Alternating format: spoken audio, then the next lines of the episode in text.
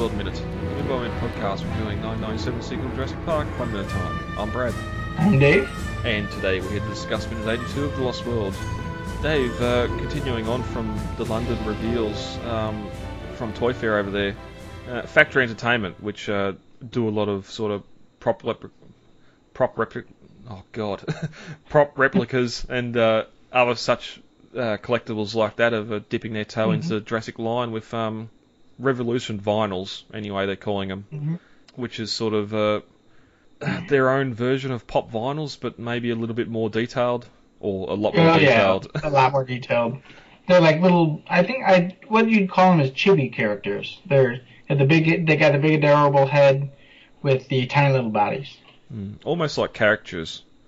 Yeah, a lot like caricatures. Yeah, so we've got a Dr. Grant here holding his flare, and Ian Malcolm looking suave and sophisticated. With a little water cup at his feet. Yeah. And a Velociraptor as well. It's almost like a mix of the male and female. I mean, it's got the male tiger stripes, but they don't extend all the way down. You know? Yeah, it's also coloured very much like the Chronicle babies. Just that sort of flat. What would you call that? Like a tan? Yeah. Tan belly, and then the darker orange on top, or darker colour on top. But I love the callback to the background too of some of that Jurassic Park stationery that come out. Back in the day, of just the skeletons, the T-Rex head, and everything all over it. But the figures themselves—they almost seem like they'd be bobbleheads too, especially Malcolm. Yeah, a little bit. Which, interestingly, there were a couple. It wasn't Factory Entertainment, or who was it? Maybe it was Factory Entertainment. Came out with these bobblehead stuff. They had the Jeep, they had the T-Rex, they had the Dilophosaurus, and they came to Jurassic Park Legacy for our help because they said that Universal was dissatisfied with what they're with the shape. So we kind of helped them, but they didn't really follow our directions.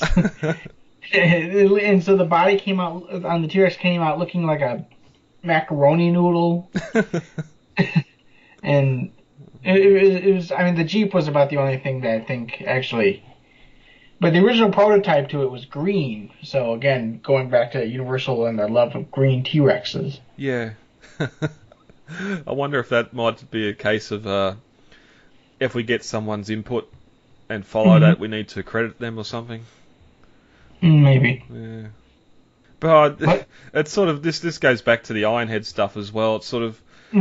They're representations of the characters, and again, costuming-wise, and you sort of get the general idea, but Malcolm looks more like Agent Smith, I reckon. And I've seen a comment. Crash has just this really, really intense glare on his face. Yeah, but he's got sort of the big puppy dog eyes with the little glint in him. It's just, it's very weird.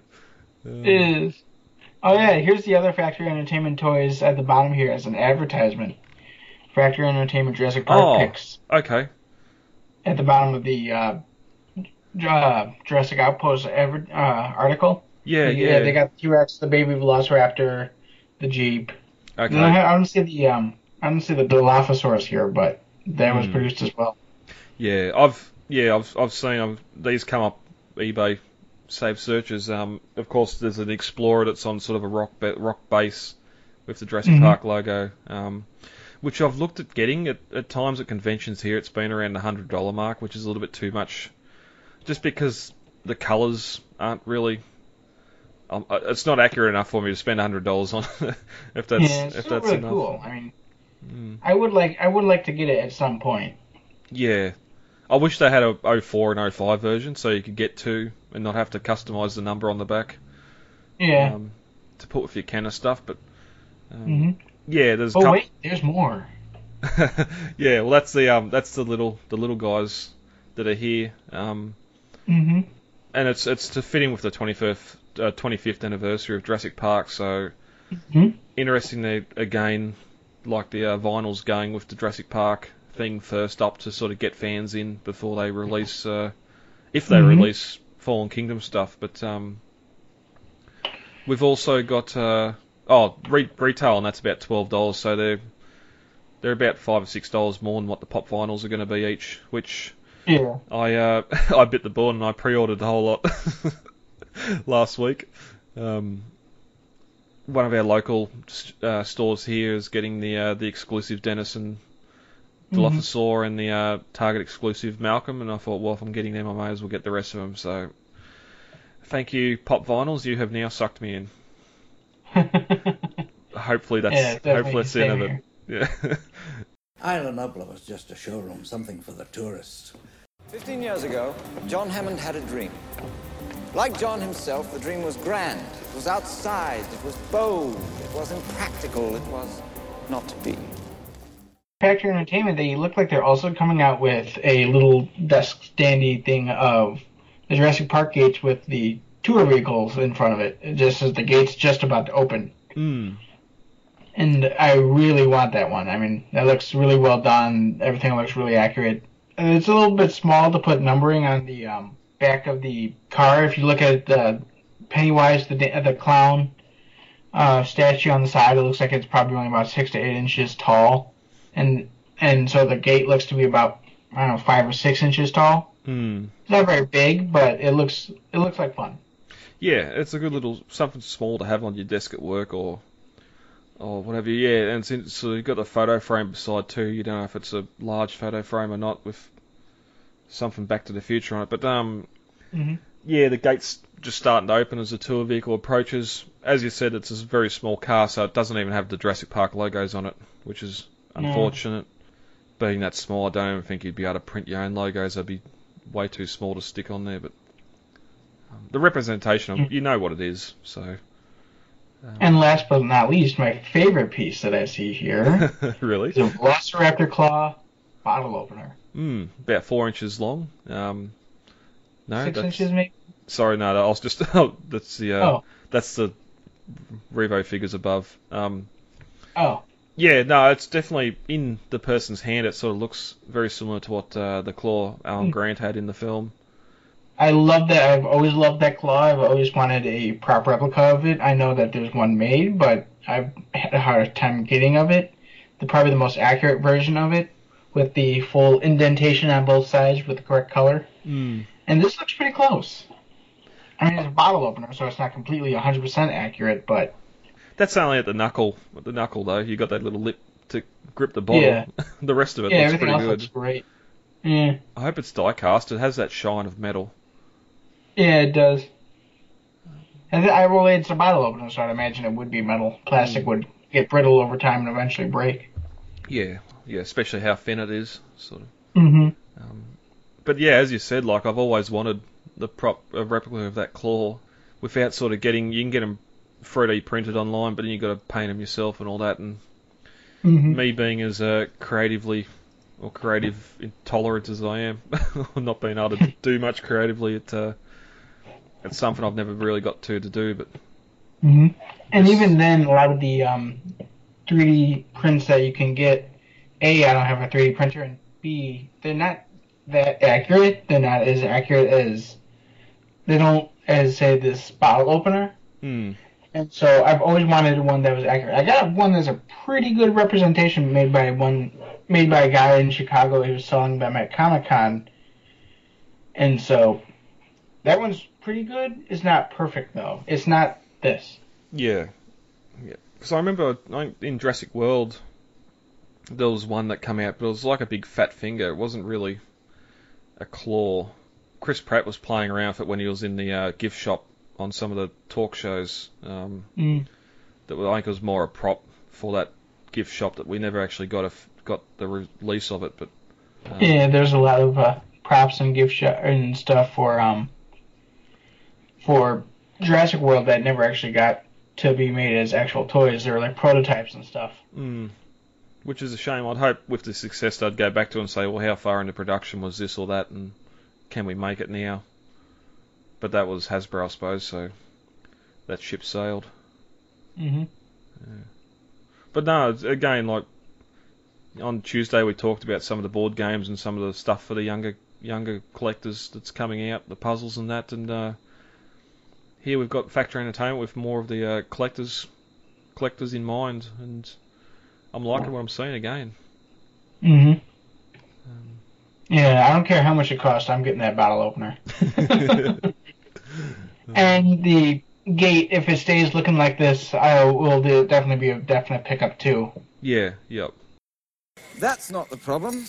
What is? What is the problem? Velociraptors.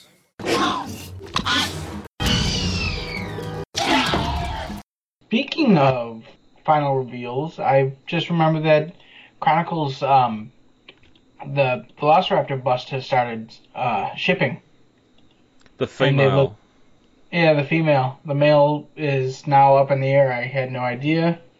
Sad idea. Yeah, well, that's one other thing too. Yeah, we learnt that the male bust might not be getting done now, which that was I sort of decide not to go after babies, but if they release that male, I was definitely going to put a pre-order down for that. But the female bust did sell out, so I'm kind of hoping that because it's sold out, that they will start producing the male bust. Yeah, I haven't had a real close look at the sculpt. Is it just the paint, the different paint on it, or has it actually got different sculpting details on the male head compared to the female? No, it's the same. It's just the same as the female. It's just a different paint. It's same thing Stan Winston did. Stan Winston didn't really change anything with the male sculpt on the Velociraptor. They just kind of made the latex skin thinner for a more real and looser for a more realistic movement. Mm-hmm. They did what anyone following a budget done. They just repainted. Yeah. Yeah. Well, they have. I think Stan Winston says they have the same budget, but they have to create twice as many dinosaurs. Well, yeah, there was only a $10 million extra budget-wise between Jurassic Park and Lost World 65 compared to 75 million. So, and only over a 3 to 4 year period, the inflation would have changed a lot in that time. So, in the Winston effect, I believe John Rosengrant or one of them says that it was. They said that it was like Universal assumed that just because they did it once, they could do it again and better and cheaper and faster. So they gave them like the same budget and like 3/4 as much time to create twice as many dinosaur animatronics. Yeah. There would have been some long nights. I'm sure. But as we've seen, the outcome and the final product speaks for itself. Oh yeah. So yeah, that's some more collector stuff from London. Again, we got Toy Fair in New York coming up soon, so most of this we'll probably re-see again. Hopefully, some more some of the Mattel stuff will be seen as well coming up in the next couple of weeks. But anything else on that you want to talk about before we get to 82? I think we're good. All right. As we entered minute 81 of the Lost World, the female Tyrannosaur had joined the male in the attack, and was chasing the hunters up a small ravine. Carter had fallen over and was stepped on, dead. And as we ended the minute, we had a shot of a warning label with veterinary tranquilizers, covered in pine needles. As we start minute 82 of the Lost World, the lid to the container is open, and we see 4 tranquilizer darts on a foam bed. Roland grabs one of the darts and loads the tranquilizer rifle before grabbing a second in his teeth and walking up the creek bed towards the male Tyrannosaur, which is still sniffing around the ground where the tent was. At 81 minutes and 31 seconds, while standing behind a clump of grass, Roland slowly rises and fires the weapon. We hear a whoosh and a whop as the dart hits the Tyrannosaur. It lifts its head, looks directly at Roland, and roars. At 81 minutes and 40 seconds, Roland starts backing away down the stream bed, and quickly reloads the tranquilizer rifle as the male Tyrannosaur starts to walk in his direction. At 81 minutes and 46 seconds, back with the hunters running up the ravine, Kelly trips over and falls to the ground. Nick bends over to help her to her feet as the rest of the hunters run by. Now at the back of the group, with little chance of survival, they turn and run towards a small waterfall, hoping that there's room behind the flowing water to protect them from the Tyrannosaur. At 81 minutes and 54 seconds, Nick pushes Sarah and Kelly through the water and goes through himself, and they're closely followed by Burke. At 81 minutes and 56 seconds, the dark shadow of the Tyrannosaur's head can be seen through the water, and it bursts through roaring. And as the minute ends, it thrashes its head left and right, growling, trying to snap at the people inside, but can't reach. We open straight up on where we'd ended off in 81 with the tranquilizer dart box being opened, and we get the second label, which is on the inner box, which is... It gets a little weird. Again, it says, warning, veterinary tranquilizers contains concentrated nerve agent. Use extreme caution. And then in little words, or little letters under that, it's got, if ingested, consult Poison Control Center immediately. Do not induce vomiting. No known antidotes. which is a weird one. If there's no antidotes for what's in those darts, why are you firing them? Isn't that shoot to kill? Yeah. Yeah, I think it's like these are elephant tranquilizers, so they're made to take down animals of several tons, or if not more. Yeah. So if like a human, like a 190-pound man, were to ingest this, they're dead. Yeah, that's what I'm thinking as well. It's not so much that it's deadly for anything like an elephant or larger. It's deadly for anything human and smaller. Yeah.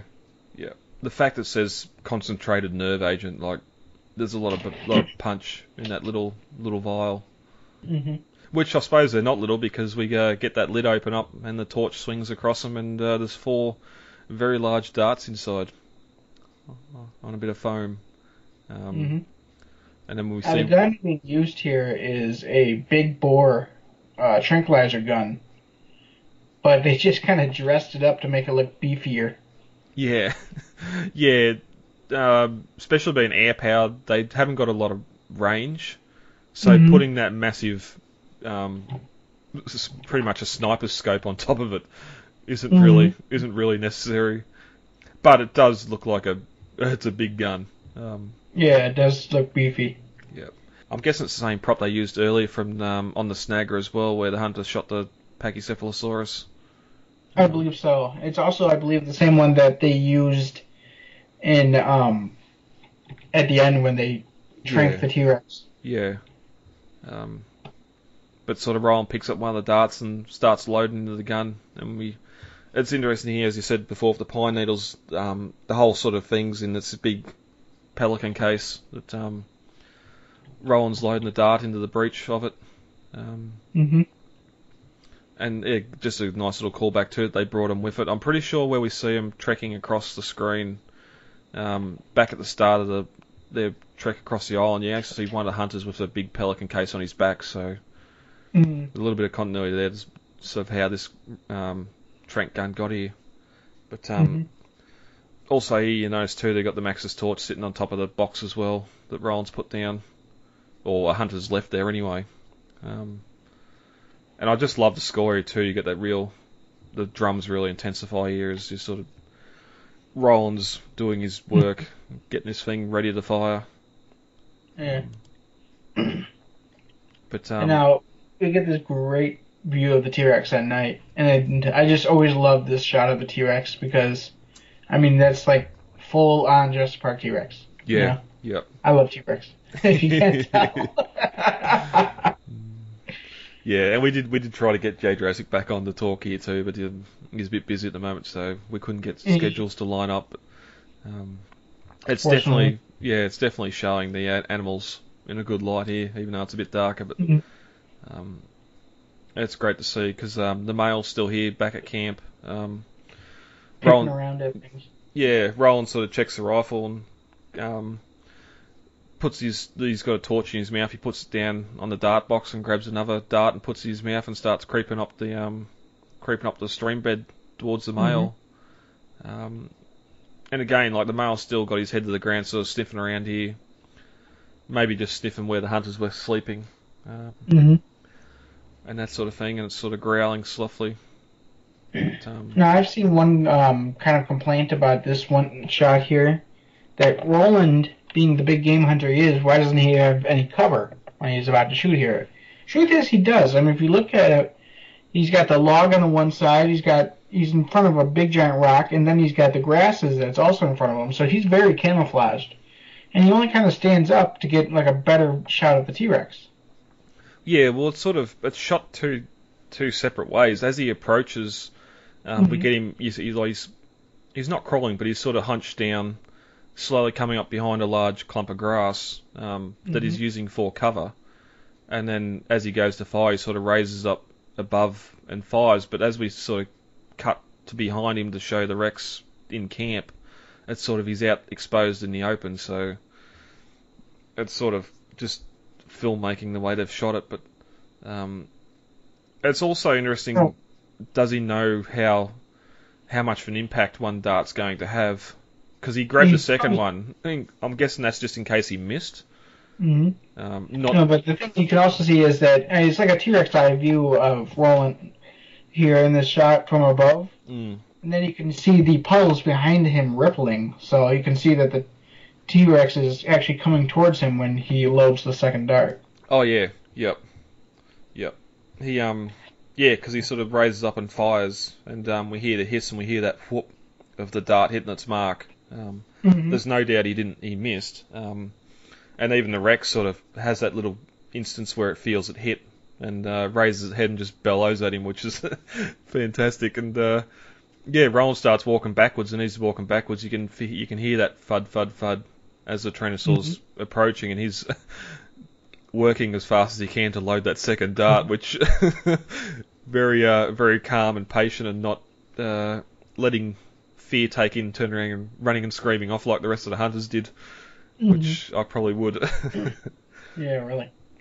And I always thought that it was interesting that he purposely picked two darts. I always thought that what Roland was trying to do here was, because he couldn't shoot the T-Rex with his gun, he was going to overdose the T-Rex. And then, of course, Ludlow comes along later and is like, oh, you got a T-Rex now. Cool, that's mine. Yeah. Yeah, sort of takes his trophy off him. Yeah, he does. And then he kind of rubs it in his face. He says, you got your trophy, but it's alive, and I'm going to take it from you. Yeah, and everyone will pay to see it. Yeah. Which, again, because Roland said he didn't want to feed, just wanted the right to hunt one. And now he's hunted one. And it's like, oh, you hunted it, but now we're going to make a lot of money off it. Yeah. And then just to add insult to injury again, there's a job in the park if you want it. Yeah, no. Right. Oh, there's a job opening after all these people just got eaten. Yeah. Would you like to get eaten too? Yeah. You want to do this on a daily basis? No, but that's coming up in a little bit later. Yeah. But we where are we? We cut back to the hunters again, running up the ravine as they approach a small waterfall. Kelly trips and falls over, and again the hunters, being cowards, all sort of run around her and keep on running. No one helps, but Nick sort of catches her as she falls and helps her to her feet. Like one interesting thing here too, it's very quick and hard to see, but the one hunter with the hat that we see later on yell at the leaping raptor sort of runs around beside Kelly here too, so we get our first look at him, because I can't recall seeing him anywhere else in the film yet. No, I don't think so either. So he might have been in the lineup when we saw them all resting, but I'm not sure if that was him or just another one. Yeah, I'd have to go back and have a look, but it stood out anyway, him running past, ignoring Kelly and running for his life, but Nick pulls Kelly to her feet, and then they start running towards the waterfall with Burke close behind. Which is sort of... Yeah, they see the waterfall. I'm surprised they sort of went there hoping that there was some sort of cavern behind it. Of course there is, but it seems to be a bit of a last-ditch effort, because they're at the back of the pack now, and they're going to be the first one the Tyrannosaur catches up to. Now, in the script, they give a little bit more explanation behind this. They say that Nick notices a lint behind the waterfall that tells him that there is a crevice there, and that when Burke follows them in, the T-Rex was about to move on, but Burke, but she noticed Burke go into the waterfall and followed him. Yeah, So Burke is kind of the pain in the ass here. But even as it's shot here too, like they pass through that vial of water and find the space behind it, mm-hmm. and they don't even get a moment here before the Rex head bursts through the water behind them. No. So I think she would have seen Nick and that run ahead of Burke as well, but sort of just seen this small group split off within sight, mm-hmm. within range, and just sort of went after them while the other hunters ran off. I'm guessing that's all. Of course, it's the same group we see in a moment run out into the grass. I must suggest that ravine then opens up to that grassy plain. Mm-hmm. They don't climb out of it. So it looks like it opens up into a forest first, though, because you can see a bunch of palm trees that they run out of. Yeah, yep. But as this minute ends, the T-Rex head comes straight into the waterfall and it sort of roars and starts snapping its jaws. Mm-hmm. The head's just that little bit too big to get right in there. We see a bit of the foam rock pop off behind the T-Rex's head. I did notice that. But yeah, this was actually the last thing they shot with this T-Rex animatronic. Yeah. Because Stan Winston was not sure if it would hold, if they could do this with the T-Rex animatronic. And so he basically begged Steven Spielberg to wait for this to be the last thing that they shot with this animatronic. Because he didn't want it breaking and then not having it for the rest of the film. Yeah, the trouble they had with the Tyrannosaur, especially in the breakout scene in Jurassic Park with all the rain, having the latex soak up the water and the rig get heavy, mm-hmm. having the mechanics finally tuned to be able to use it as animatronic and then having all that extra weight. You see it during the film a couple of times where it gets heavy and it sort of shudders and gets a bit violent. Mm-hmm. And yes, now they're going to have it completely with water running onto its head. It's only a short thing, and it's just what we see come up. The last thing they done with it was to grab the stuntman and pull him out of the mm-hmm. of the little cavern here, which. Yes, they again, like we've seen with Eddie earlier, they had sort of the teeth removed, so he had...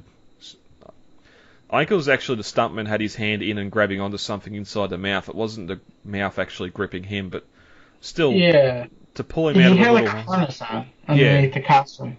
Yeah, just so it wouldn't dislocate his shoulder if it sort mm-hmm. of...